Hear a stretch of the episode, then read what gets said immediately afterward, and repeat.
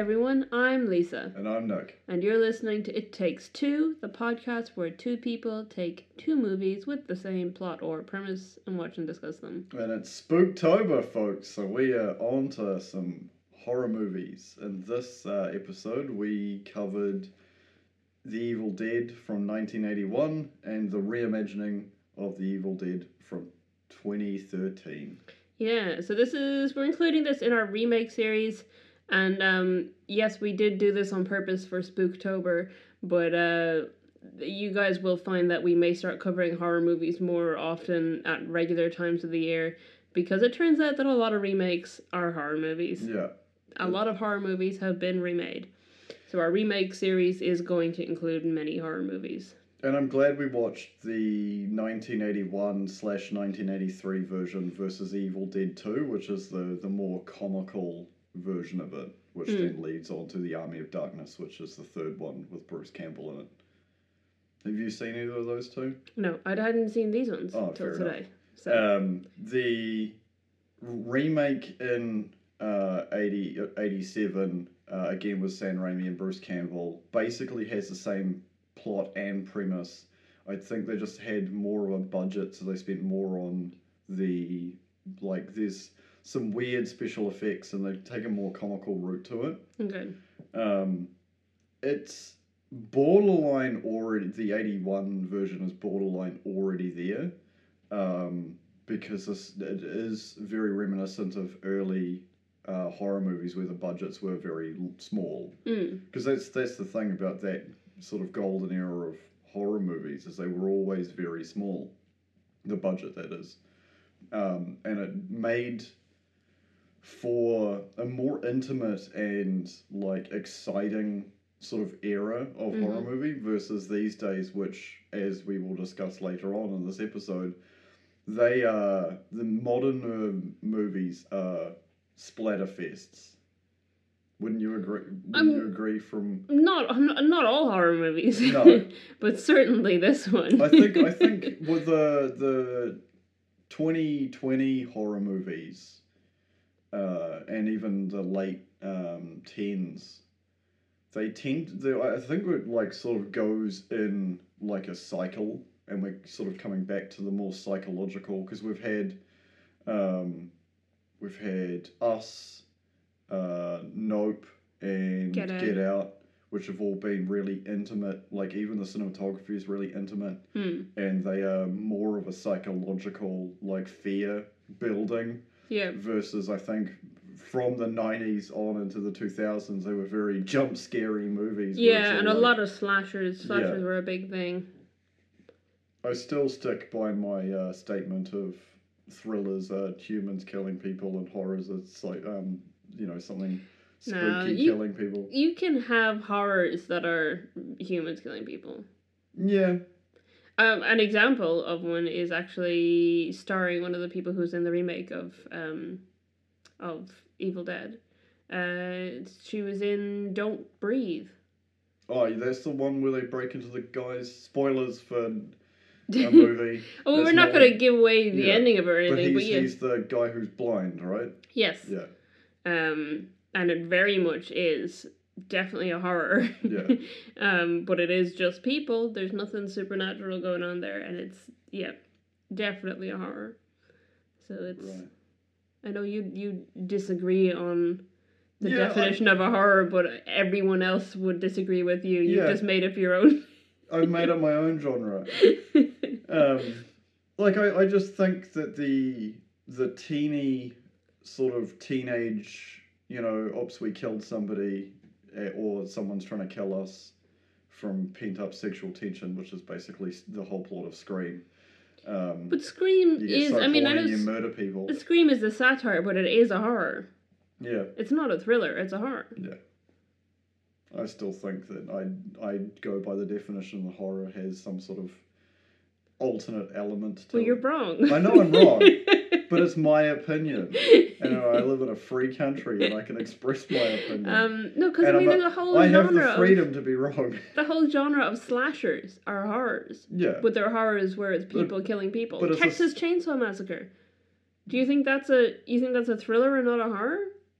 there is some sort of element there. What do you mean? Well, I'll give you an you know the the Hills Have Eyes series. Yeah, those are it's like they're because they're based On on um the Reavers. Tesla.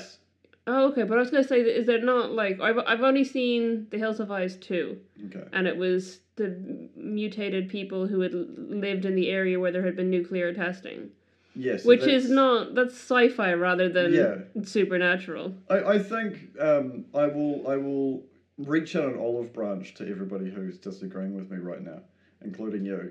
Um, including literally everyone on the planet. yeah, yeah. Uh, people do some horrible shit to each other, and I feel that like the more um, spooky, alien, supernatural element you have to the genre, you get a better horror movie. Okay, And- but there's a difference between you enjoying a particular kind of horror movie and deciding every other kind of horror movie isn't horror. Yeah, my point being is there are subgenres within the genre, and I just feel that sometimes some movies are mislabeled towards horror because it's still it's in the same genre. It's just like a subgenre. Like you could have a horror movie about vampires, and you could have a horror movie about zombies, or in this case, demons, and they all sort of are the same genre, but it's like I don't know. I, I just I just feel that there is a difference between them. And I just Yeah, yeah, they're different movies, but they're still the same genre. Yeah, but I'm saying there's subgenre of movies where it's some form of other element. There's my my ball. Yeah, but like you're you're arguing that you like a particular type of horror movie and therefore all other movies that you don't like are not horror because you don't like them. No, I'm saying there are a, sub there are subgenre of the genre. yeah, but you like the subgenre which is supernatural horror. No, I just feel we're in the, I like the horror where it's not humans doing horrible shit to other humans. Yeah, but that doesn't mean that horror with humans isn't horror just because you don't like it. Yeah, but then you could argue That's like if I was saying, you know, I'm I love sci-fi movies. I really like time travel movies. You Any sci-fi movie that doesn't have time travel in it isn't sci-fi. That's not how it works. but time travel is a subgenre of time of sci-fi. Yes. Yeah. But that doesn't mean that every other type of sci-fi is not sci-fi just uh, because I don't like it. Okay. I do like most Yeah, of them, but yeah. still, like just saying- it doesn't make any sense I'm as an just argument. that I don't find people scary. Okay. So I you. I'm not afraid.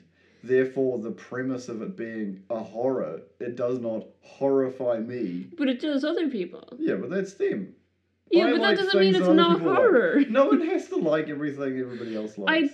I I understand that. I'm People not are going to be fast forwarding through this entire bit. Let's get back to the movies. I just, I'm just, I'm not saying that you have to like all the horror. I'm just saying you Yeah. can't decide it's not horror based solely on the fact that you don't like it.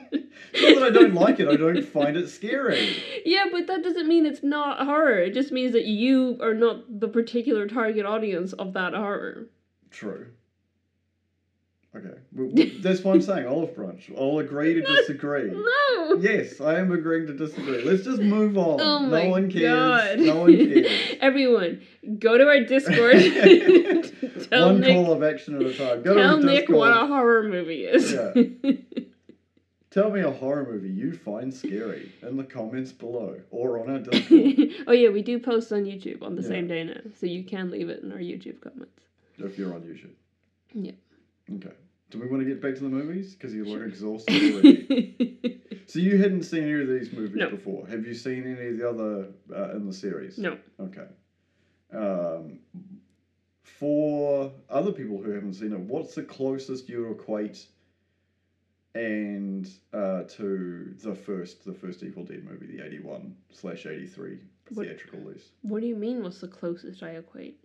Because I would say this this movie in particular had such a ripple effect within the industry of people making horror movies. Oh yeah, I mean clearly. Yeah. Um, do you know what's really funny? Actually, this is there's got to be one person who listens to this who knows what I'm talking about. But when I was a kid, I used to play this game called. Hi, Phil. called no, it'll be Connor. um, I used to play this game called Ghostmaster, which is I've replayed it recently, so I think you saw me play some of it. It's a game where you control some ghosts, and there's different levels and different like locations, and you have to like haunt them and uh, scare people away and achieve specific goals or whatever. And then there's like unlockable ghosts that you can free by doing certain actions or getting humans to do certain actions, and then um, they join your ghost army. Yeah. There is a level where it's set in a cabin in the woods Yep. and you, and there's three uh, students come along and you have to lure them into the basement to read a book and listen to a tape and summon an evil being that you can try and recruit for your ghost army. And until today, I had no idea what they was that it was w- just a hundred percent a reference to the Evil Dead.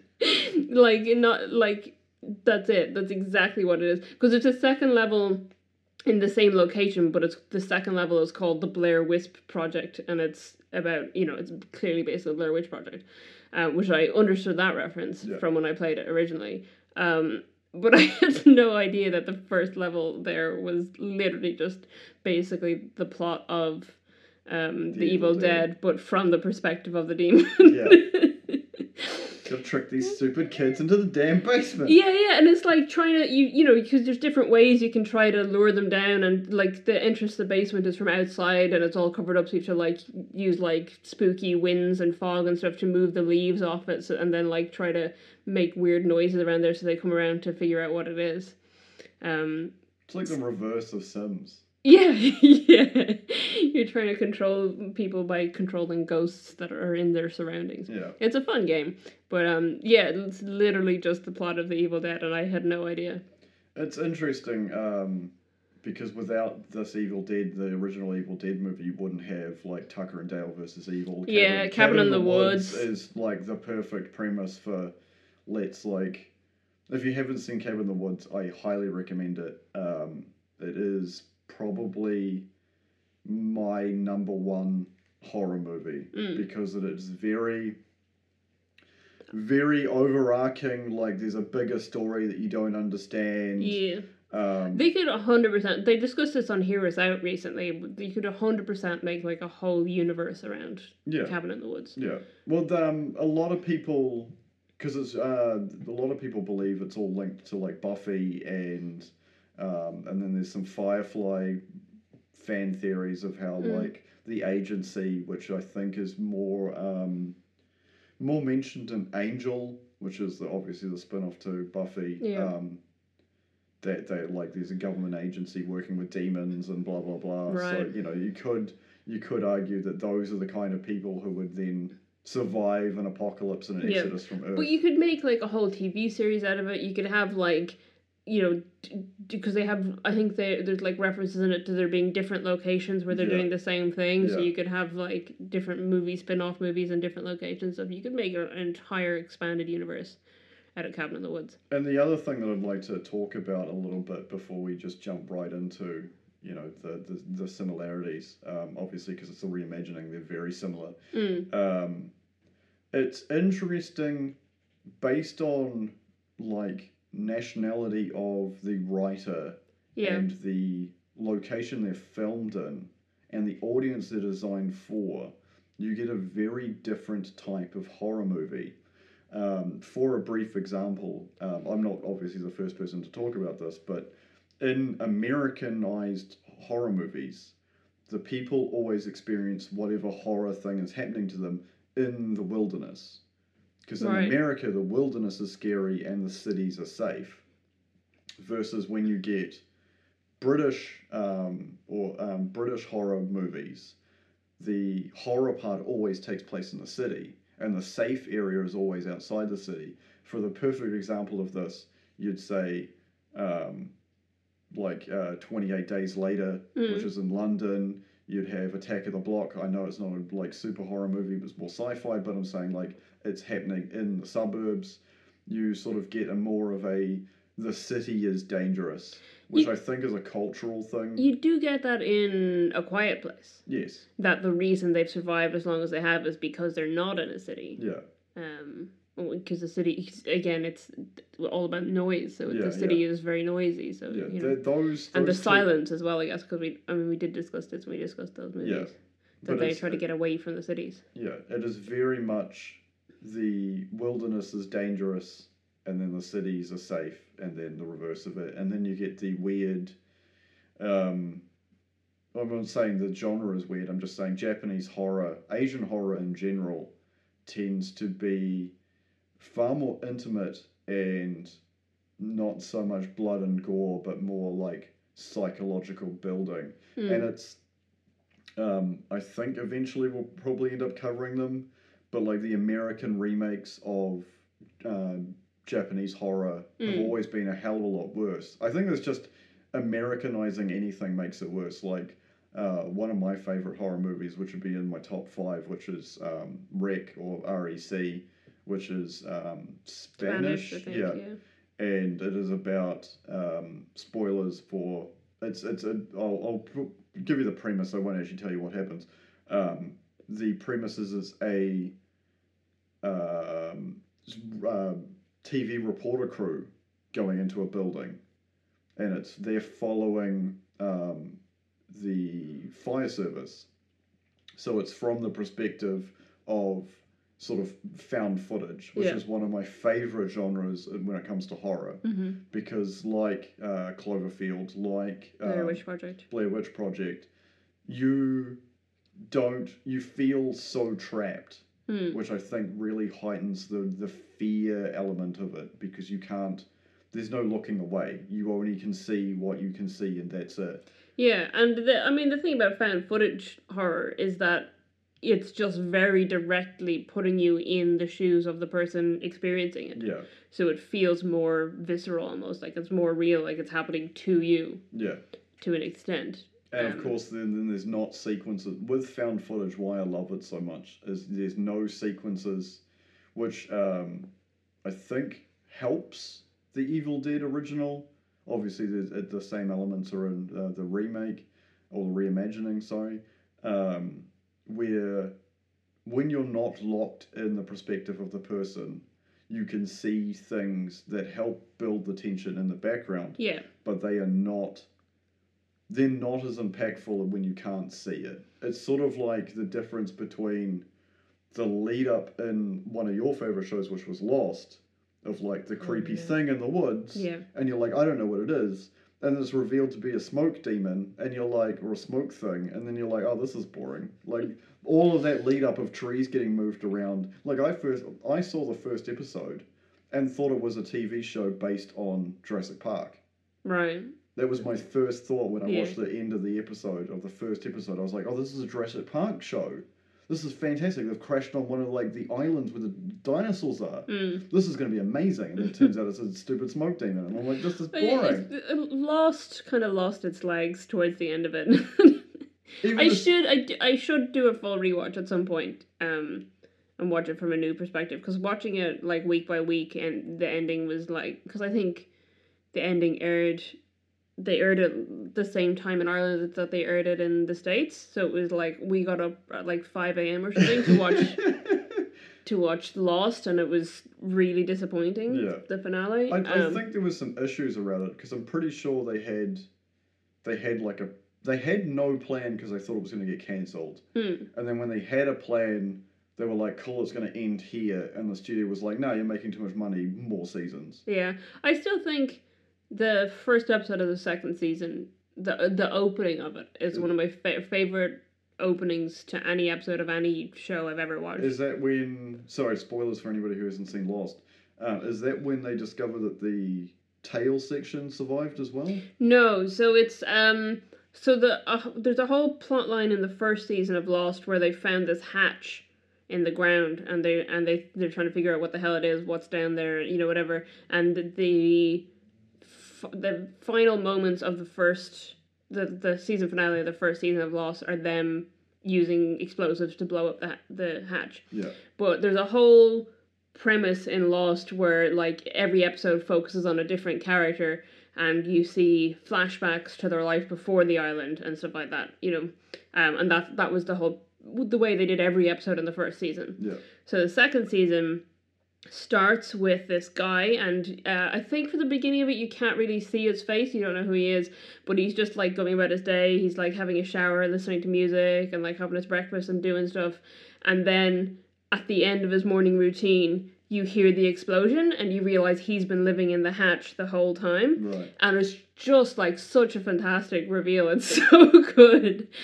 Um, because you do not see it coming because the way they've set up the show so far you're like oh okay this is a, a different passenger in the plane that we haven't really Yeah. you know had a look at yet and then you're just like oh shit and it's so good it's so well done Yeah. um but then yeah it just it kind of tra- trails off the more but there's definitely like the first few seasons of Lost there's some really great moments anyway we've gone totally on a Yeah, tangent it's, it's great. It's what people come for. If not, put it in the comments. Um, the I think without the original, there wouldn't be a lot of horror movies within the same sort of premise yeah or adjacent premise. And I think it was like it's like um, George A. Romero's first you know zombie movie, which like kickstarted the entire genre. And I think teenagers going out to the like they play it up in Cabin in the Woods. And if you haven't Oh, seen yeah. Cabin in the Woods, like I re- highly recommend it. Um, it's apparently this isn't the first teenagers going to a cabin in the woods No, horror movie. Yeah, Um, but it certainly is the one that popularized the yeah, trope. Yeah, Um, and a lot of you'll find a lot of cabin in the woods movies, um, over the years very directly reference um Evil Dead. yeah. Like it's it's it's a kind of a cornerstone for for that genre. So in the in the beginning, in the beginning, um, you have teenagers, including the boy, the man himself, Bruce Campbell, going to a cabin in the woods um, for like a, a weekend, and for a weekend away with his girlfriend and his best mate, and they're all like college friends. Versus the reimagining where you have um, the brother, uh, I can't remember his name, David. David. David meeting up with old friends because he lives away now, and his sister Mia is unfortunately a drug addict, Mhm. and um, the friends have all gathered together to take her away from uh, you know the availability of being able to purchase drugs. Yeah. Um, and take her into the woods to to basically make her kick it and go cold turkey. It's the same um layout of characters. Yeah. That there's the main guy and his girlfriend and his sister, and Yeah. then another male char- character, another female character. Yeah. Um. So it's the same. They they all kind of have an equivalent Yeah. in the in the previous movie. Um. It's I I found the drug premise interesting because it's a good way to kind of explain away why when she's the first one to start seeing things, um, they just assume it's hallucinations or something to do with her withdrawal. Yeah. Um, and you know it kind of explains why they don't take her seriously or investigate things because they think that this is you know either either symptoms of withdrawal or her trying to convince them to let her leave so Yeah. that she can go get drugs. Um, so that was interesting. What really annoyed me about the remake is in the in the original they just kind of go to this cabin that seems like an abandoned cabin. I know the actual cabin they shot in is an abandoned cabin, Yeah. but um, it just feels like a totally abandoned cabin out in the middle of nowhere that they've never been to. So it makes sense that they don't know what's in there. Whereas in the remake, there's like pictures of them all over the cabin, so they clearly have been there before and have been there, you know, going there since childhood or something. Yeah. Um, and yet they don't know that there's this trap door and there's this basement with all this weird voodoo shit in it. Like, because it doesn't seem like the the opening scene of the remake is like someone in the past doing, you know, burning burning someone who's been possessed by this demon. Yeah. It doesn't seem like that's happened recently. Yeah, um, you could argue it have been between them coming there as children and then happening afterwards. But like that's so weird. If that happened between then uh, if that's their family cabin then these people just went into their cabin and into their basement to do this occult shit. That makes it even weirder. It just it just didn't fit for me that it was a cabin that they knew and had been to a bunch of times and just didn't know about the secret basement and didn't know about all you know the book and the you know if they'd been going there all the time and the book has been there all the time surely they would have experienced something related to it before It's also, um, I think, brought up in um, spoilers for um, a small part of the end of um, Cabin in the Woods. But I th- at the end of it, when the, the big twist is, is, is happened, I think one of the characters literally turns to the other character and goes, "Wait a sec, like." We were there because his uncle like lent him the cabin for the weekend. yeah He doesn't even have an uncle.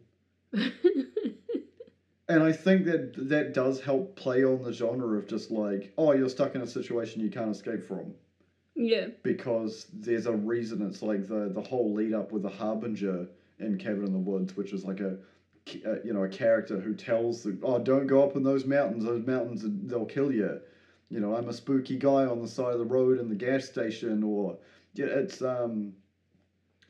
uh, uh, Tucker and Dale do it perfectly i love tucker and Dale. where he's just yeah. like trying to hit on some some girls because he's like all awkward and a really nice guy yeah but he's just so awkward that he accidentally like picks up a scythe and walks up to them and just like you, you kids going camping and they're like get away from us And- if if anyone hasn't seen Tucker and Dale versus Evil, it is like the perfect satire of this this cabin in the woods yeah, horror genre. It's so so good. yeah It's so good. and it's also like plays on the the tribalism fear of inner city kids not understanding about you know um, boonies maybe one or and wop wops is a New Zealand slang.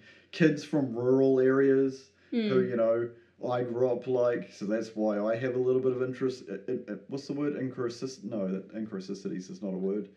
Um, Idiosyncrasy. idiosyncrasies thank you. I was going to say idiocracy and my brain was just like that's not the right thing. Um, you know, and there is a difference between city kids and country kids. Hmm. And the country kids are a little bit more hands on, a little bit more like, you know, she'll be right, fixed with some number eight wire, sticking duct tape on serious, like, God, He just- life threatening wounds. he just puts duct tape on everything in that yeah, movie. yeah, it's great. He's like, mm, "You've you've severed off your own arm. Don't worry, duct, Duct tape will tape will fix, fix it." it, yeah. It's like that's. I don't think that. I mean, good advertisement for duct tape, I guess. Um, Put a roll in your first aid kit today. Are you in the woods? Did someone just get possessed by a demon and stab you with a piece of broken mirror? Did your idiot friend rip out that said pro- piece of broken mirror, which is like the first Oh thing you do not do in it's first aid? So Just shove some duct tape in the wound. it's so annoying because there is there is a bit in the first Evil Dead yeah, where the guy has been like impaled by or like somewhat impaled by a part of a tree branch or something, yeah, and it's only when he gets possessed and Ash is trying to like stop him that he pulls it out to to hurt him. yeah. Whereas in the remake, every time someone gets impaled by anything, the guy's like, "Okay, I'm gonna do the The- opposite of what I'm supposed to do and just rip this out and let you bleed to death." You know, constantly. He just keeps doing it. He does it like seven times or something. Like it's just like people keep getting stuff stuck and he's like, "Time to rip this out. Time to rip this out." It's like just leave it in there Yeah. until you can get to a hospital. It's the the part that um, so me and you have a mutual person that we both know. A mutual person, Yeah, a mutual person. not I- not a friend. Well, yeah, they are friends. Um, I remember us, what uh, me and him and our other workmate sitting down um, when we had to do a task that was always boring and took hours, um, and so we just got the DVD. Like my mate had the, remake, the th- 2013 version on DVD, and we happened to be in a in a place where there was very large televisions and DVD players attached to them. So we sat there on a couch and watched the Evil Dead remake. I think we watched a couple of movies that night. I think the other one was um, one of the paranormal activity ones. I think it was called like the Marked ones or something. It's it's it's another movie. I Um, do know that this person does enjoy paranormal activity movies. Yeah. movies. I remember him basically becoming a turtle um, as all his limbs and head try to retract into his torso in a certain sequence of that movie. Namely, uh, the part with the syringe. So, spoilers if you haven't seen the remake, and I'm, I'm going to spoil some pretty gruesome shit right about now. Where his girlfriend goes absolutely nuts, saws off part of her face with a broken. Um, so, so this mirror. isn't the main guy's girlfriend. It's It's Eric's girlfriend. is she? Are they boyfriend and girlfriend? I feel I like it's not stated. They're both like old friends. they seem the closest couple to everybody else. Yeah, I, I did get the impression, but it's never outright said. I Yeah. don't think. I think it's they're just referred to as all. Because I think there's.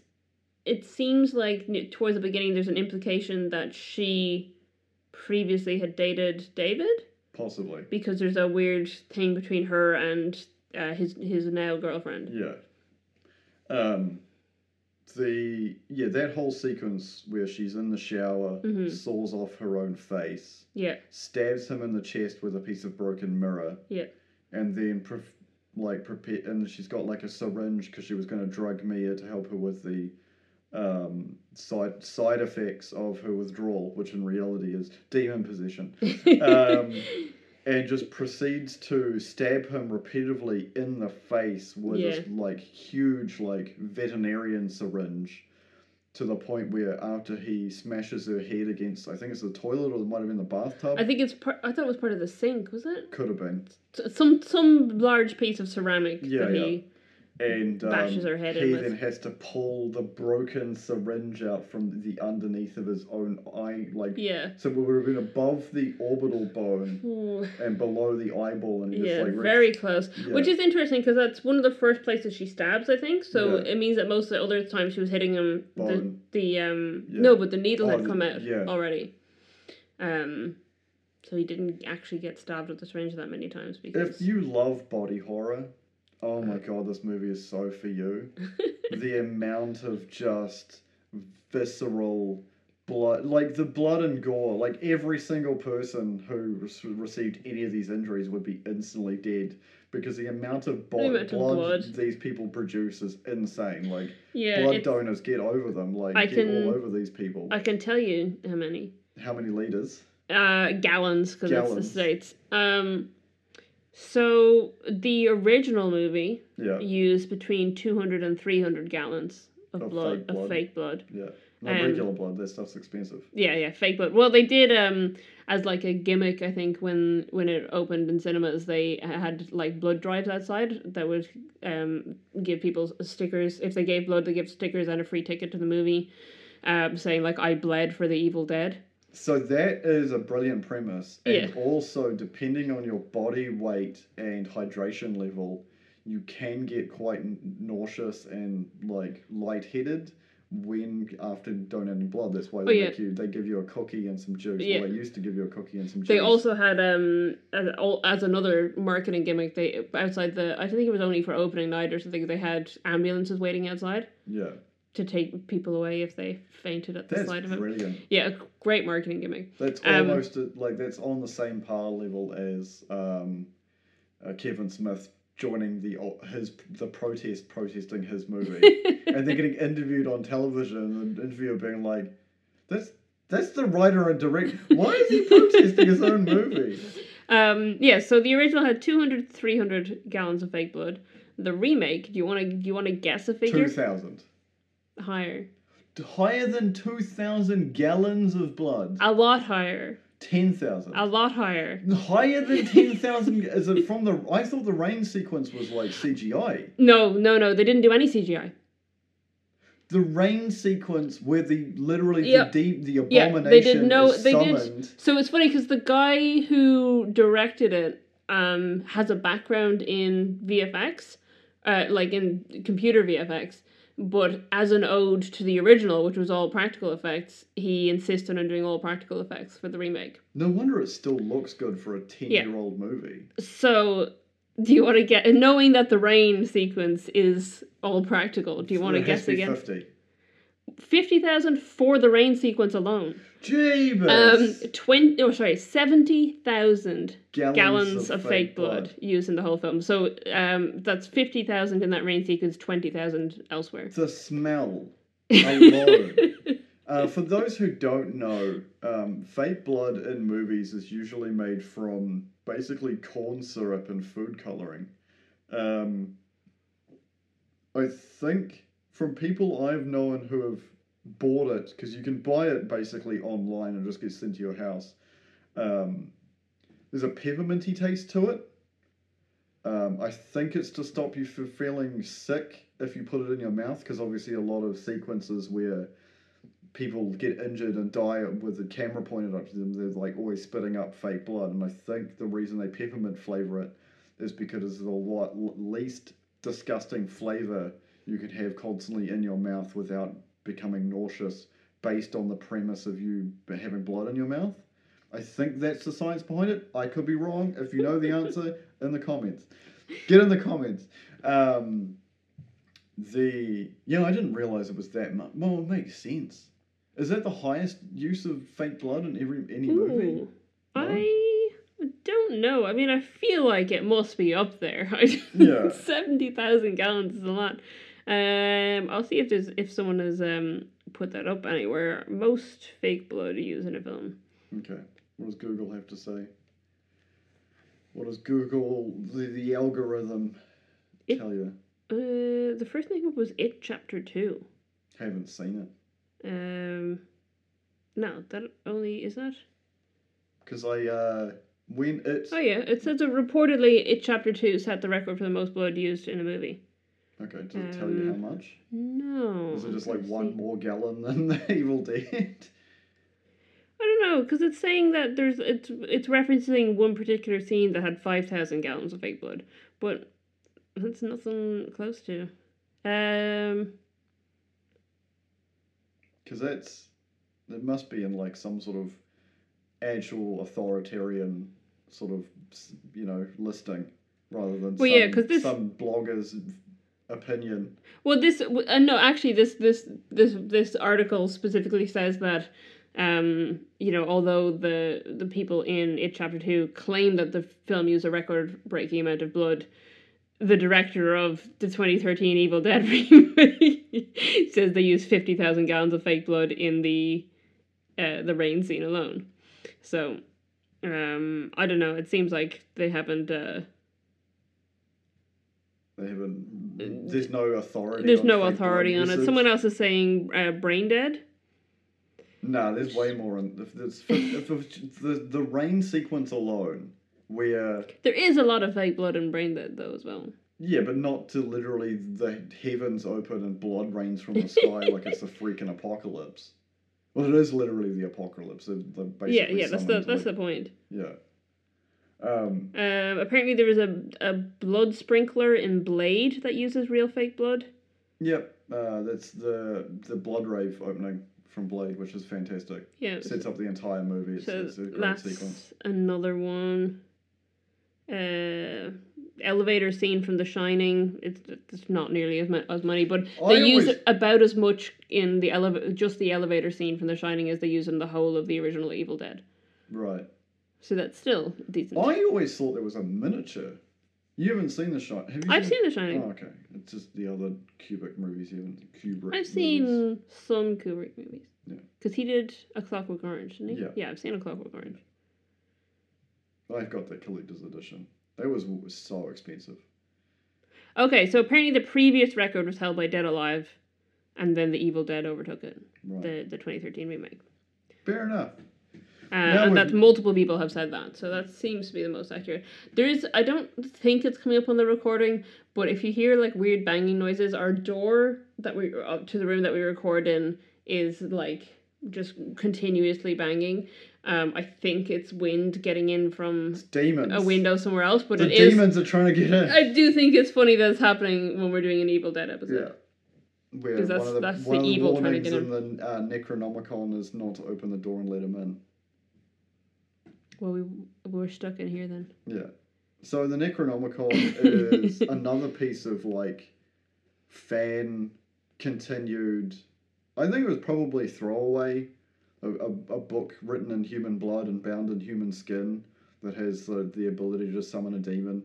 Um, there's more because like uh, Sam Raimi's the one on the recording in the original talking about how like they found it in a in a burial chamber from some Sumerian religion and then he's like taken into the woods with his wife to like research this book and then it's killed his wife and then the only way to kill his wife is by like cutting her arms and legs off um, so obviously there was some dude who was living in the woods that went crazy Mm. um, murdered his wife and then disappeared and then yeah you get no lead up other than it's like a cheat sheet of how to like exorcise a demon hmm um, in the sequel, but the Necronomicon um, obviously continues on within the rest of the Evil Dead series, but it's like a, like it's like the TARDIS or um, chainsaws or something along those lines, or the hockey mask and the machete. Yeah. Even though, the,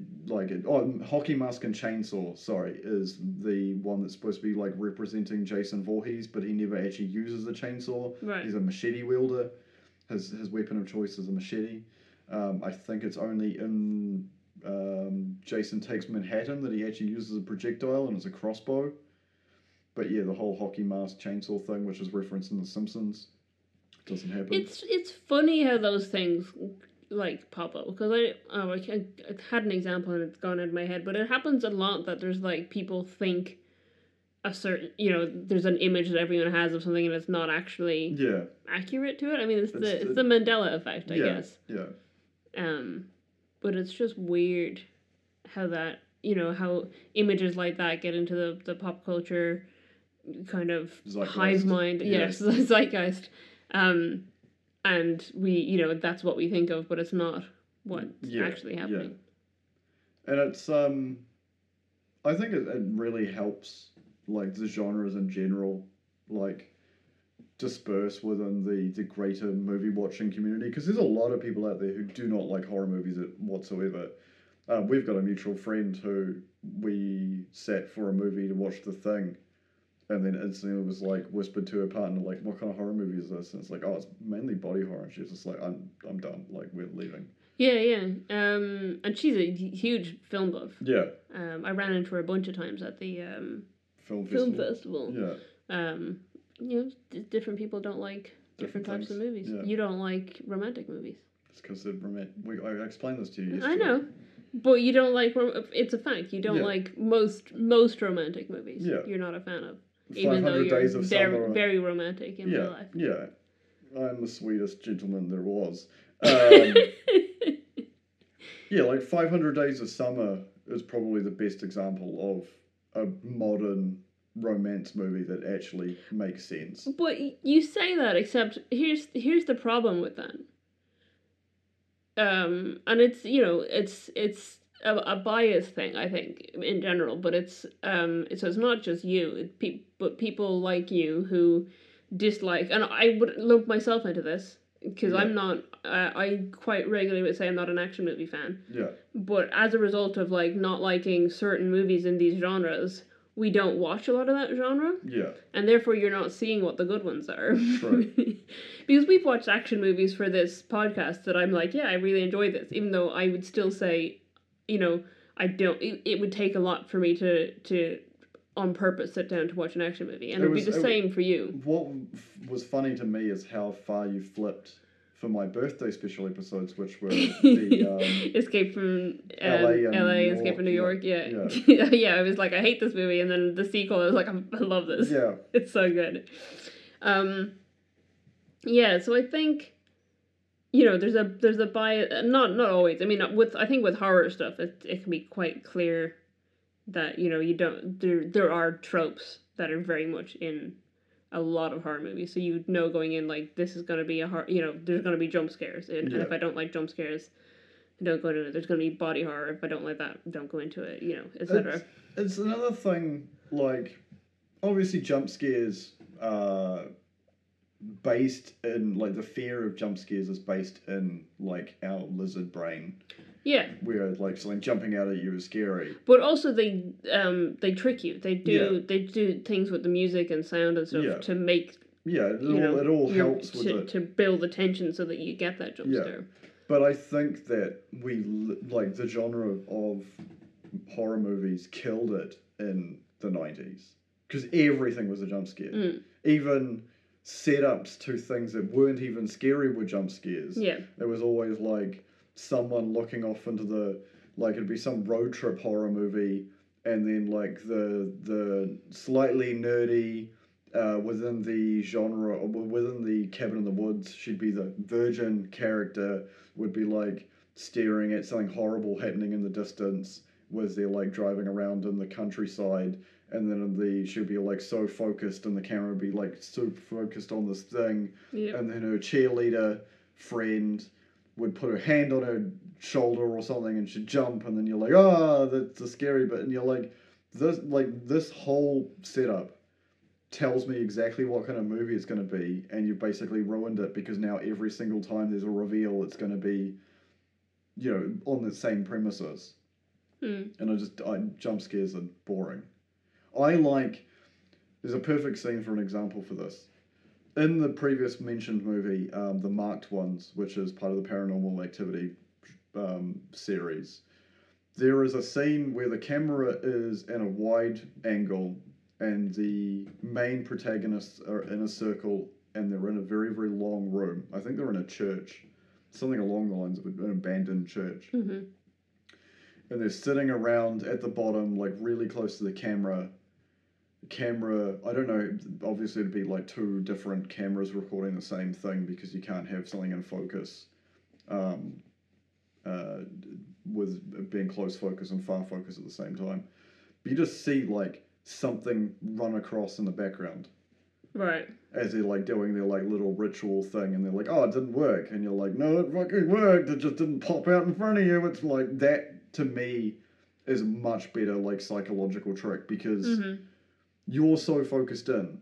Like I see it because I'm a movie guy. I, I like watching movie all the time. Me movie good. Um, Yeah. But you're like so focused in, and then you see something moving in the like real fast, like shadowy movement in the corner. You're like, ah, that's scary. Being like, hey, you know, that's not like to me. And I think like the '90s and the early 2000s absolutely killed the whole thing. And I think it's it's we're coming back to, you know, body horror with CGI being cheaper, but like man, the the remake is filled with some great body horror sequences. Like we've covered a few, but like there are some other sequences in there, like the um, electric carving knife. is so visceral. It's very you know 127 hours. Um, the nail gun, like Yeah. all of those sequences are just so disgustingly great. Um, if you if you love body horror like I do, but I probably watched The Thing way too young. And Alien, Alien, Mm. um, probably Terminator, Terminator Two, because you get a little bit of body horror in there, and like, I think Terminator Two was like, um, the T one thousand with the with the stabby liquid metal like piercing, like uh, any anything that goes into somebody and then doesn't immediately come out is always really like, because that's a feeling you can't understand without experiencing it. Like I've had a na- a, a, a nan, a knife stabbed into the palm of my hand, Oof. and it burns. Like Mm. you think it'd be like like a, a standard like cut on your skin because like after a certain point, your body doesn't understand what's happening. Right. So anything that's like penetrated into your flesh has a very like a burny sensation that might have been the fact what I was cutting with a knife at the time. But like the point being like it's a different experience to like a cut which is just like stingy pain versus like something stabbing you, which is like a burny sensation. Yeah, I've never been stabbed or impaled, so Yeah. I'm. But I'm. I'm I glad I don't know. I, I don't recommend it. It's not, not a bucket list item for not you. uh not something I want to experience per se. So I think uh, I think I'm good. I still can appreciate body horror. I think without Yeah. without getting impaled. Like one of my favorite, talking of British, like it's not even a horror, um, but that whole sequence in um, being New Zealanders, being having a love for Peter, well, me being a New Zealander, you loving Peter Jackson's work, the fact that Nicholas Angel, uh, uh, Simon Pegg's character in the beginning of Hot Fuzz, is stabbed by a Santa Claus, Mm. and he's talking about the injury, ongoing injury, about his hand being a bit stiff, and then you find out later that it was. Uh, Peter Jackson dressed as Santa Claus stabbing him, and it's Yeah. just such a fantastic, like, little weird like Peter Jackson just being like, "Oh, you know, you guys are fans, sweet, I'll come cameo." um, uh, Edgar Wright and Simon Pegg also cameoed in um, uh, not Dawn of the Dead, um, uh, not Diary. It's, it's not Survival. Uh, there's a there's a I'm missing one. I'm finding out a lot of movies they didn't cameo in right now. Um, I can't remember what it's called. I literally don't know what you're talking about. So I Uh, there's another there's a, um, another um, George R. Romero. It's not Diary, Survival. Those ones are like found footage. Oh my god, it's gonna drive me nuts. Land of the Dead. Land of the Dead. Thank you. It's always a there was always a word. It's always a like a here and then of the dead. Well, this um, Evil Dead was supposed to be called Book of the Dead, Well, that makes sense with the Necronomicon. but then the um, I can't remember who it was, the distributor maybe, Yeah, um, wanted them to change the name because they didn't think people would come to see a movie that had literary reference in it. fair enough. They're, they're talking of another literary reference. There's an evil cooking book called the Om Nom Nomicron. Um, friend of mine got it for a present once. It was That's great. cool. Super expensive, The obviously. unknown Nomicron. Yeah, I like that. Yeah. I appreciate that. Um, we're now 50 minutes into this and we haven't actually really talked about the movies, fair. which isn't great. Um, obviously, there's going to be a lot of similarities between them because it is, it's kind of, it's, they wanted to leave it ambiguous as to whether it was a remake, a reboot, or a continuation of the series. But It's- it, what I've just read um, while we were d- dealing with some technical issues was um, the it's a soft reboot because there's just this year there's a there's the fifth installment came out. Yeah, so they so when they were making it first, so they had planned to do a full remake. Yeah, Um, Bruce Campbell didn't want a full remake because he didn't want someone else taking over the role of Ash. yeah, Um, but he was quite happy with this one because it was new characters put in the same situation. yeah, Um, there is we already discussed that the the kind of setup of the characters are very much the same. Um, there is a there is like a little bit of a playing on that brother sister relationship. Yeah. I feel like that's more clear in the remake than in the original. Like it's kind of referenced that Ash and what's her name Cheryl yeah. are um are brother sister, but it's not like a huge plot thing really. Yeah. Um, whereas this one is a lot more focused on the brother sister relationship. Um, The cinematography in the '81 version is fantastic because it is so jarring and unnerving. a lot of it is like just Sam Raimi running around with the camera. Yeah, Um, sometimes him and Bruce Campbell both r- like running with it, t- a camera attached to a plank of wood as they run through the forest, holding at one end each of the plank of wood. yeah, And that last dead zooming in sequence was just Sam Raimi sprinting with it, the camera strapped to his head. It's very classic low budget Yeah, but it- cinematography. the cinematography of it is fantastic because it is so unnerving and jarring. yeah. the one of the my biggest pet peeves is shaky cam Mm. because it's not filmed that way. They edited it that way, and Yeah, it is so annoying. annoying. Um, any low lit action sequ- like action fight sequences where it's like pushed really close in, basically anything Jason Bourne. Um, have you seen Chronicle? Uh, is that the one where the kids get superpowers? Uh, kind of. It's not. There's there are multiple movies where kids get superpowers. Is that the one where it's It's isn't it? got Dane DeHaan. yeah, I believe I've It's seen it. it's found footage. Yeah, yeah, I was gonna say it's found footage. It's but it's so it's found footage and then they have him like use the superpowers he gains to like spin the camera around him and do like and it's like why would he do that? Yeah, you just wanted to claim it was found footage and then put in fancy camera movements in it. And then you're like oh no no but he's he's doing it with his superpowers. He's create he's filming himself. It's like why would he be doing that? Sorry that was just i was just thinking about how annoying that is. Fair enough. That is really dumb. Um, either do it one way or the other don't Yeah, do yeah. found footage and then and then mess with it like that like there's no point I think that was where, um, like, I love Ten Cloverfield Lane, mm, but like, Paradox was just dumb. i haven't seen paradox Um, don't. Um, uh, it's got your uh, got your boy in it though. which boy Uh, your, your Moon Boy.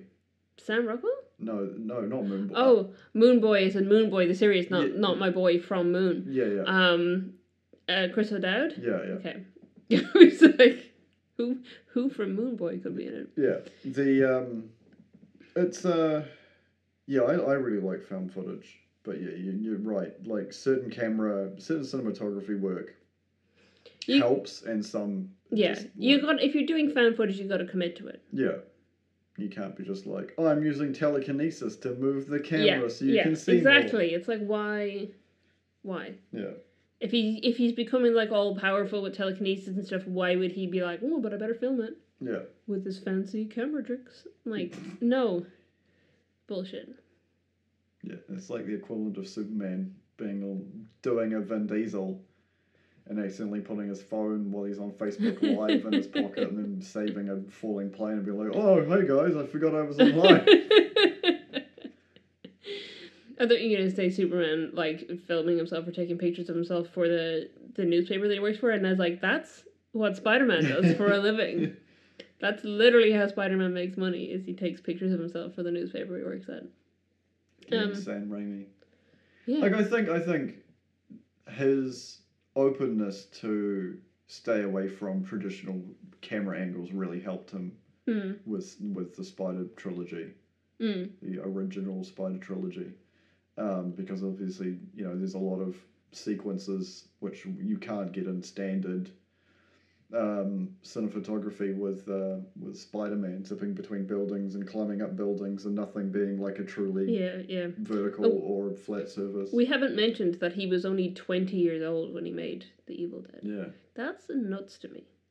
Yeah, um, that he made such like a movie that became such a classic well-known horror movie that spawned all these you know sequels and remakes and stuff and yet he made it as a 20 year old like he turned 20 just before they started filming it's, so he would have written it as a 19 year old yeah, that's crazy it's um good for him. yeah good and for it him also shows that like this is one of the things I, I think I, I spoke to you about it. Um, there's a lot of complaints these days where movies aren't being made for certain genres. of- Well, not genres, but uh, gen, gr- gem, genographics. No, that's not the um, demographics. Thank you. Why did I put a G in it? I'm losing my mind. Certain demographics and there's a lot of complaints about it um, because you know oh this movie wasn't made for me or you know so on and so forth.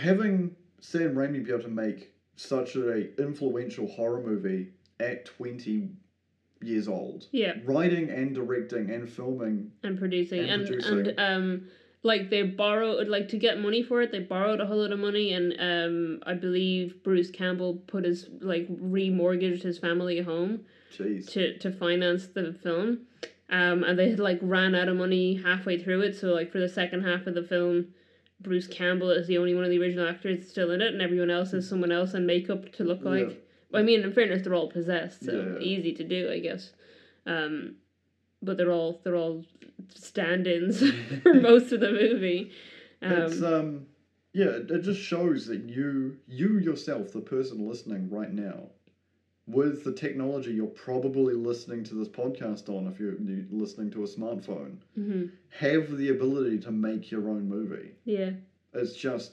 the time and the not even know how. Like th- there's a thousand YouTube tutorials of how to edit stuff. There is free editing software Like, just do it. If you want a movie that you identify with, make it yourself because no one's going to make it for you. Because guess what? Showing what's happening currently as we're recording this with the strikes, um, the Screen Actors Guild and the, the actors themselves helping, it really shows how disgustingly greedy the studio studios can be.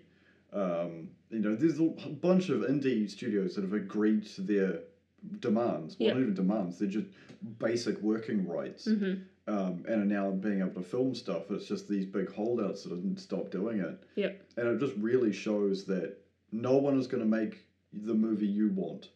You have to make it yourself, and you have the ability to do it. hmm Um, you know, it's it's something we're we're me and you were talking about. Yep. Um, We're gonna right after we record this, we're gonna go out and make a movie. Yeah. You've inspired me. yeah. Um, so really, yeah, there's a lot of legacy behind that, and obviously there's a, a lot these days. Um, you know, it is a saturated market, um, and it's you know having, and I think that's that's another thing that's always bugged me. Well, it's been bugging me recently. So many movies cost hundreds of millions of dollars, where you could just cut that budget in five pieces Yep. and make five movies instead of one. Do you know what the budget was for The Evil Dead? The Ten original? grand. No, it was way more than that actually. No, it wasn't.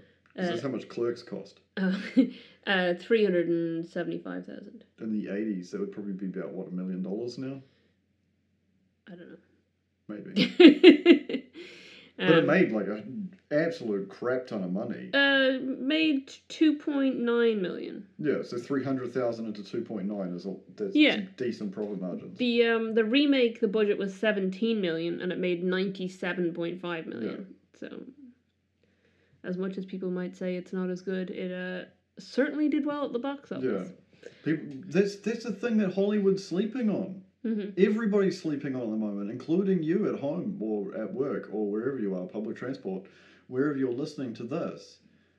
There's one of the most slept on, profitable movie genres there are Horror. horror. Because it doesn't matter if you get named actors, you just Mm. get people who can act and look terrified and scream real good. and you stick them in a situation where they have to act real good and scream real good, and you've got a movie. Yeah. You want to go out and film a horror? This is how Peter Jackson got famous. Yeah, exactly. Doing some doing some horrors around Wellington. Yeah.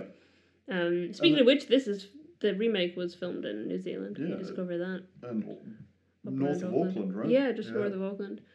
Just fun. Also, the actress who plays, you know, the girl at the beginning who's possessed and they burn her alive. Yeah. She's from Wellington. Nice. So there you go, some local talent. In Daddy. Movie. I'll rip your soul out. Good. Because she's like begging, being like, "What happened to mom? Where is she?" And then she's like, "I'll rip your soul out, daddy." It's like, oh, okay, Jesus. All right. Um, that escalated quickly. There is a lot of uncomfortable horror for women in these two movies. Yes, I like because I read the trivia around the first one before we watched the second one, Yeah. And uh, there's a lot of talk about the what what I will I will phrase it the way they phrase it in the trivia, which is the tree rape scene, Yeah. um, which is where the sister is you know she's she's the one who's kind of sensitive to the occult and spiritual worlds whatever, and she wants to get out of there, and she goes out into the forest and gets attacked by a tree. There's like vines catch her and like tie her down and stuff, and then it, it penetrates her. Yeah. Um, but like the the makers of the original, so like Bruce Campbell and Sam Raimi and uh Rob, I've forgotten his last name, the producer. What's his last name? You don't remember? I don't remember. Um, anyway, they have all kind of said, oh, if um, if we remade it now, Rob Tapert, Yeah. if we remade it now, we, you know, it probably wouldn't that would that scene wouldn't be in it, or it'd be done def- differently. You know, maybe didn't need the penetration or whatever. So imagine my surprise when I then watched the the remake from 2013, and they do the same damn thing. Yeah. Now they do make it a lot more clear in the remake that what is going inside of her is like the evil and it's possessing her. Yeah. Um, whereas in the original one, it's it's just happening. But they the actress who plays the sister in the original defended it, and she said, um, you know, rape is an inherently evil act. Yeah. So it makes sense that this evil force would commit this evil act. Yeah. Um, you know, so it's not it's not portrayed as like positive in any way. It's Because that's that's the whole premise of why Alien, the original, is scary. mm, Because it's the same thing. The concept of having something forcefully impregnating you right. to the thing that will kill you, like evil impregnating you. Yeah, yeah. I mean that's you know like Alien. Rosemary's Baby. Yeah. You know, that is a classic premise in horror. But um I was going to say Six Days, but that's the wrong Arnie movie. End of Days. The Unborn. Have you seen that one? No. It's got Gary Oldman in it as a rabbi. So I saw it in course it's got cinema, and I was like, why did I watch this? um, Odette Yustman plays the uh, the lead actress in it, and she gets uh, pregnant with a demon baby. You know, it's the whole, it's the whole thing. Just a weekend out. Always demon babies, you know. Um, but yeah, so it's so it is, you know, it is a weird kind of like people didn't like or some people didn't like it as like a you know it's misogynistic um apparently though i don't think it made it to the final cut because i was looking out for it um apparently they did shoot a sequence where linda who is ash's girlfriend tries to rape him while she's possessed to to so to be like well it's not just you know it doesn't It's- only happen to a woman in it yeah. it's just this evil thing that this evil force tries to do. Um, but yeah, I was surprised that they kept that in for the Yeah. for the remake. Yeah. Um, considering they all seem to have said in the meantime, like, oh, you know, we probably wouldn't do that again. we wouldn't do that again. Spoiler alert, they did it again. Yeah, yeah. Um, yeah. So, but they, like I said, they do make it a lot clearer in the remake that it is like because it's rather than just being another tree that goes into her, it's a there's like a, a demon that spits it out and it Yeah, crawls yeah, into like her. regurgitates evil out of it while staring her down and Yeah. screaming, and then she's Yeah. screaming and everyone's screaming. yeah, it's quite horrifying. Um, The makeup and special, like the makeup and that whole, like those people deserve an award because the practical effects in the in the 2013 one is so good. the practical effects in both are so Oh, good. yeah, yeah. and that's I mean that's why they did practical effects in the remake was because they were so impressed by I've- how good what I said it was gonna. I, we've talked about this like a dozen times before. Like that's Oh, yeah. why, like the original Jurassic Park still holds up. Oh, yeah, yeah. Jurassic World, which Yeah, is more the- recent, looks the, like garbage. what we always bring up is Lord of the Rings versus The Hobbit. So Yeah, I'm not yeah, going to bring yeah. it up again. But what what I was saying was that they specifically chose to do practical effects in the remake in this case because of how well the practical effects Yeah. were done on a lower budget in the original. And they were like, you know, they were genuinely impressed by how well they did and how good it looked, how good it still looks. Yeah. You know, th- this this many years later. So we're forty years on from that now, Yeah, and it still looks fantastic. The original. even the claymation of the melting. I I mean, it's obvious claymation, but I think it looks really cool. Yeah. I do like the that they do claymation stuff. Apparently, the um, because they did they did stop motion for the infection spreading in um her leg. You know, after she gets stabbed in the Achilles heel, Yeah. and the infection spreads in her leg in the original.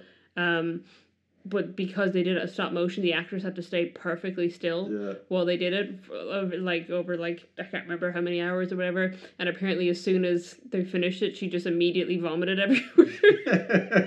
it's like, oh, okay.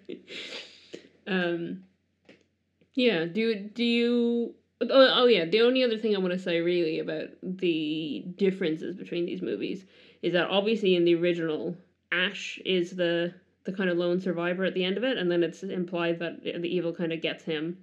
Obviously, you've seen sequels where he's still in it, so I assume well, he there's, doesn't there's die. so it goes Evil Dead, Evil Dead Two, which is a higher budget comedy remake of the first one. Oh, Army of Darkness, which is um, super weird, and I won't explain to you because now I want you because I didn't realize you hadn't seen these. We're going to Yeah. watch it. Okay. And then Ash versus the Dead, Ash versus the Evil Dead, Yeah. which is the TV show that ran for three years between 2015 and 2018, right. which he plays the same character.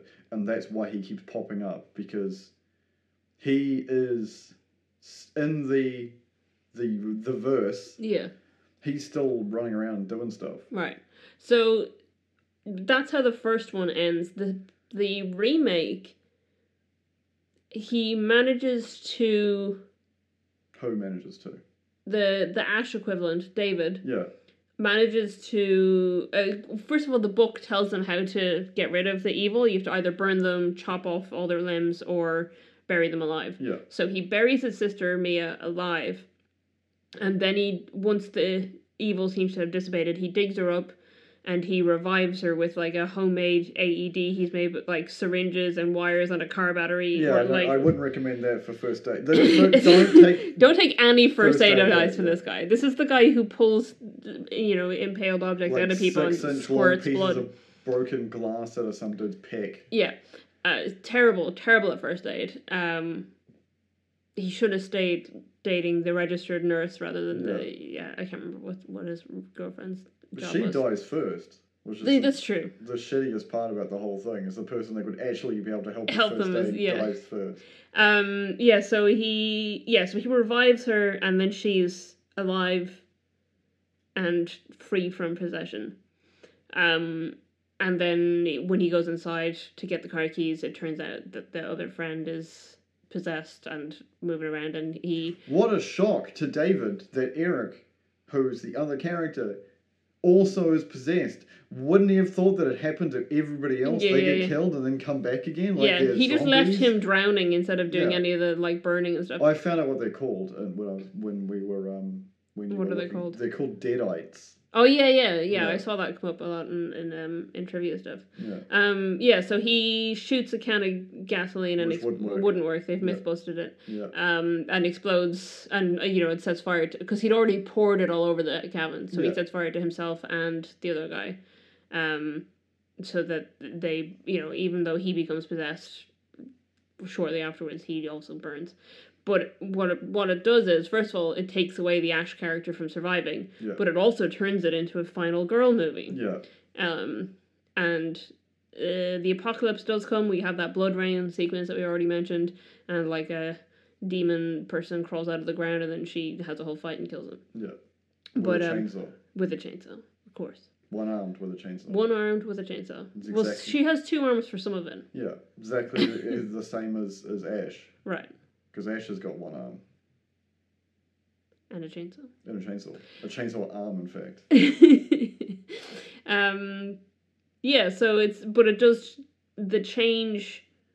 First of all, it doesn't make much sense to me that he kills her, and then also when he revives her, he leaves a plastic bag over her face. That's not a good way to do CPR or any kind of resuscitation. You don't He's leave a plastic. terrible at. He's just everything he does is wrong, Yeah. but he somehow succeeds. Um, but it does turn it into a final girl movie, which I thought was interesting. Yeah. An interesting change. It'll be interesting to watch in the 2023 sequel.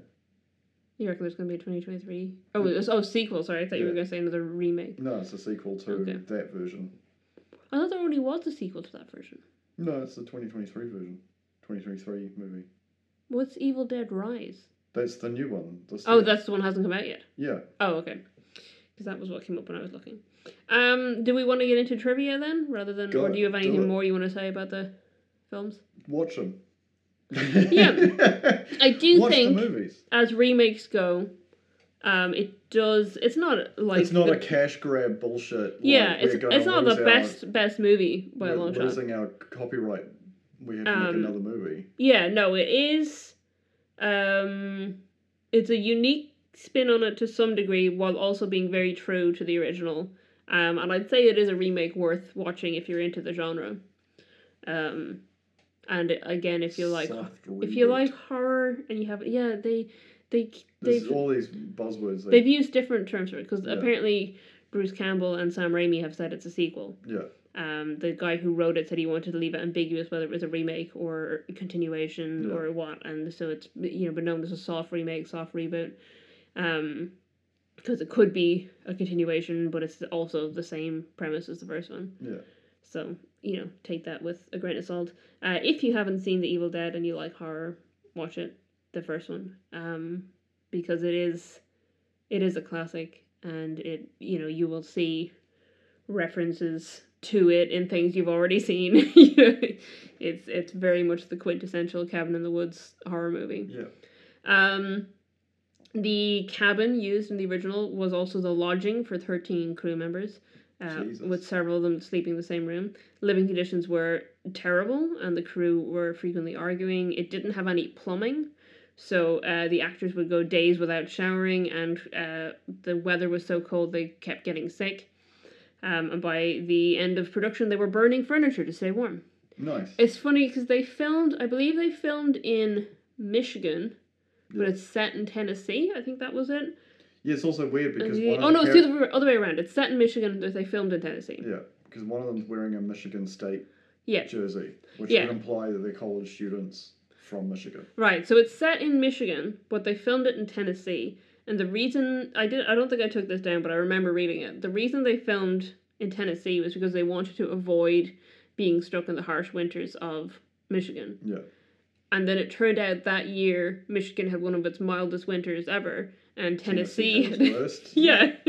Classic. so they ended up like in freezing temperatures staying in this abandoned cabin. Um apparently when they're listening to the tape, the original script called for the characters to be smoking marijuana while they're listening to it. um so they filmed they filmed a version where the actors were actually smoking marijuana listening to the tape and they had to reshoot it later because of everyone's uncontrollable behavior um which is hilarious um strong ass seventies to early eighties weed. Yeah, so most so they did their principal photography in the winter of 1979 to 1980 and then most of the actors left production and then for the second half of the film it's just Bruce Campbell and a bunch of stand-ins. Um the film was shown to Stephen King early on uh, before it had been picked up by a distributor and what he year was Maximum Overdrive? he um he gave it a glowing endorsement and that's what sold it to the public and then New Line picked it up because Stephen King said it was good. Um oh I've written one of my own notes in the that's hilarious. I've accidentally written one of my own notes in the middle of my trivia notes and it just says so after that it just says why did she eat her own hand off? Um Which uh, that's not where that should be. Um Lucy Lawless yeah. tying back into New Zealand connections. Yeah. She saw The Evil Dead, the 1981 one, when it first came out in cinema, um, and she hated it. She was appalled by it, uh, especially the um, the tree rape scene. hmm Um, and she said she was on the record saying she wondered what kind of horrible people could possibly make such a film. Uh, she then later married the film's producer. Yeah. um, Rob Tapert, uh, who had been the one who insisted on making that scene sexually violent, Right. um, and then worked in a bunch of, bunch of productions by Sam Raimi, which is including Ash vs. Evil Dead. Yeah.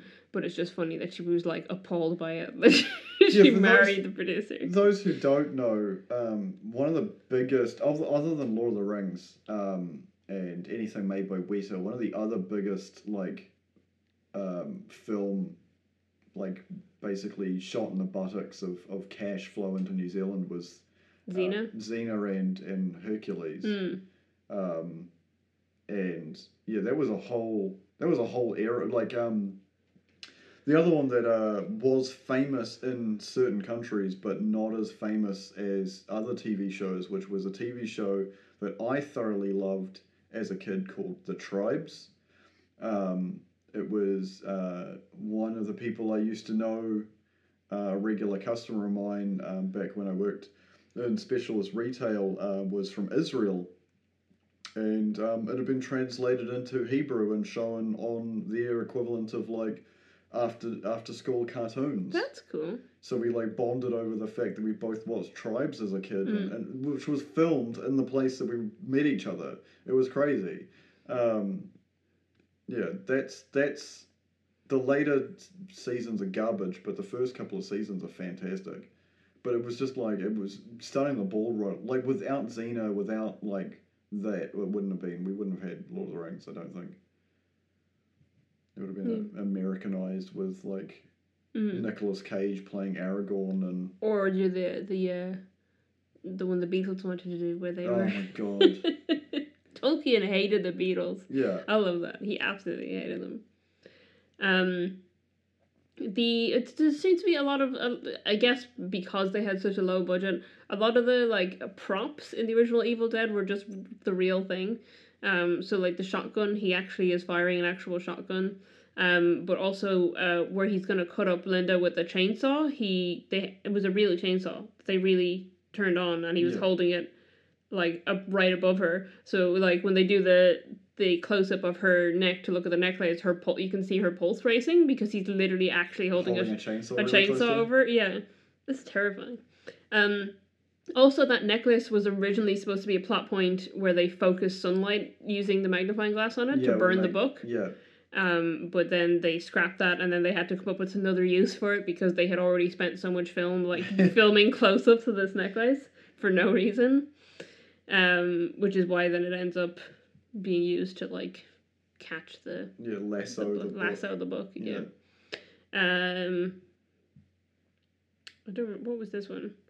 Oh yeah. So when they op- opening night of the film, um, the audience shouted at the screen during like any of the movement, like the, the typical horror movie mo- moments where they were doing the characters were doing something stupid. Yeah, So the um the, the guy who ran New Line Cinema at the time uh, told Sam Raimi they're gonna have to make cuts and cut out all those like things because it made the audience shout at the screen. yeah, And then they passed um, another cinema later that night and saw sold out shows for the entire night and heard people coming out and telling people to go watch it because it was so good and they were like actually don't don't cut it so um sam raimi is quoted as saying it was the shortest change of an editing plan yeah.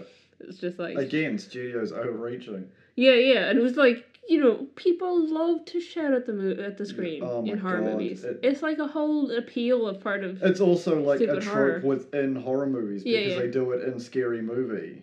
right and i mean scream Yeah, they they the Yeah. whole point of scream half of it is they're they're taking you know criticizing the actions of the characters in horror movies uh, for the remake uh, i already mentioned that the director had a, a background in cgi but chose to do physical effects as an homage um, 95% of the remake was shot in chronological order which is unusual for film. Yeah, but they did it because um, a lot of the film takes place in a controlled environment and the blood and gore gets worse and worse as it goes on. Yeah. and it, doing it in chronological order meant that they didn't have to worry about like washing all the blood off the walls for Makes continuation. um, the there's a sequence where they have cards spread out on the table and they're laid out in the order that Cheryl read them out in the original one Right. because that was the first indication that she was possessed was that she was facing the other way and able to like tell them which cards they were drawing. Um, it was, as we mentioned, shot in New Zealand over the uh, the period of a month. Apparently, there was some extra days filmed in the states afterwards, but but um, what's it called? The I was gonna say primal primal shooting. That's not what it's called. No. Um, whatever it's called. The the beginnings, the you know the original camera work was done in New Zealand. Why can't I think there is like an actual phrase and it's we- just we like both whoop, we're both gone out of my- those days. it's gone out of my brain.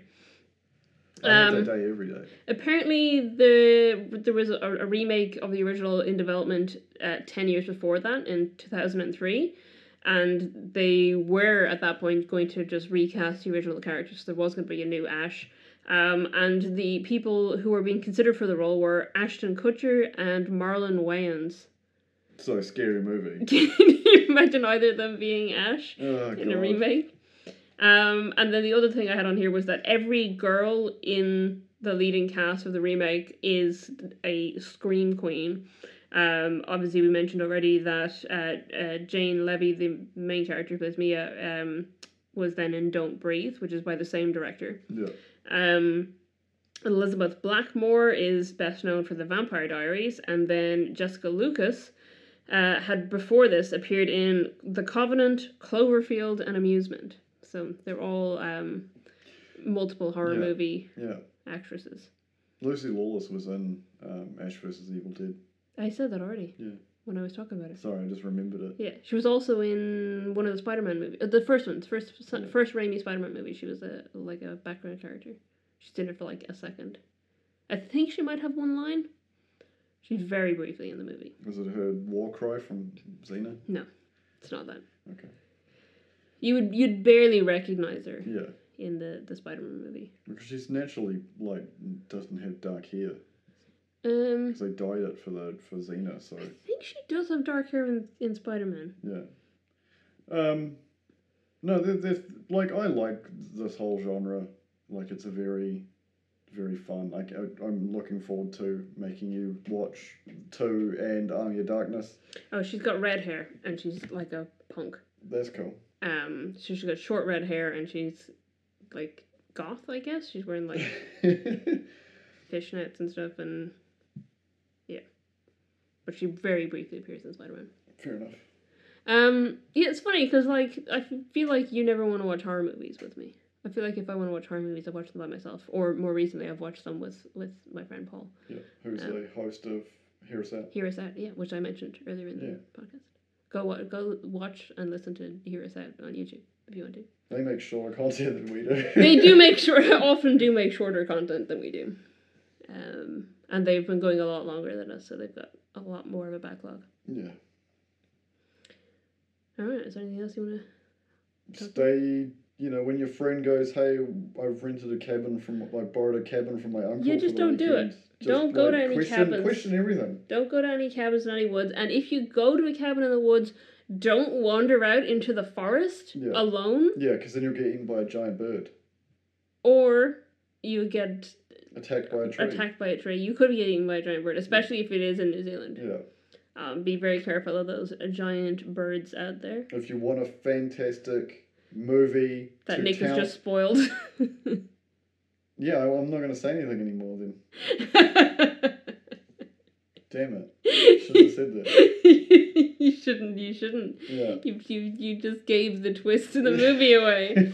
Well, now no one will know what it is. Yeah. We'll we'll have to recommend it. We'll have to like on another episode just be like, oh, by the way, we saw this movie. That's Yeah. really good. Um, you go into it knowing nothing about it. Um, good good New Zealand horror. Yeah. Classic. Like all horrors made in New Zealand, they're Yeah. always good. and they're always horror comedies, even if they don't intend to be Black horror Sheep. comedies. Black Sheep. Frighteners, Um, also your boys. Housebound. Yeah, Housebound. Yeah. There's a lot of you. You know, just look up the look up the um the catalog of New Zealand made horror movies, Yeah. including recent ones. Yeah, they're all usually black comedies because New Zealanders can't play anything straight. Well, it's the same in Ireland. Yeah. I feel like most most kind of Irish horrors are are dark comedies. Yeah. Thank you for joining us on this this spooky spooky episode. We'll be with you again with another spooky Yeah, episode. we've got another spooky episode with some very classic spooky films coming Yeah. up. Um, Spooktacular Spooktober. You can find all our details on our website, it takes two.co.nz, or like we said before, join our Discord. The link will be in the show notes or description of this and uh, also on our website. Thank you for joining us. Stay out of the woods. Goodbye.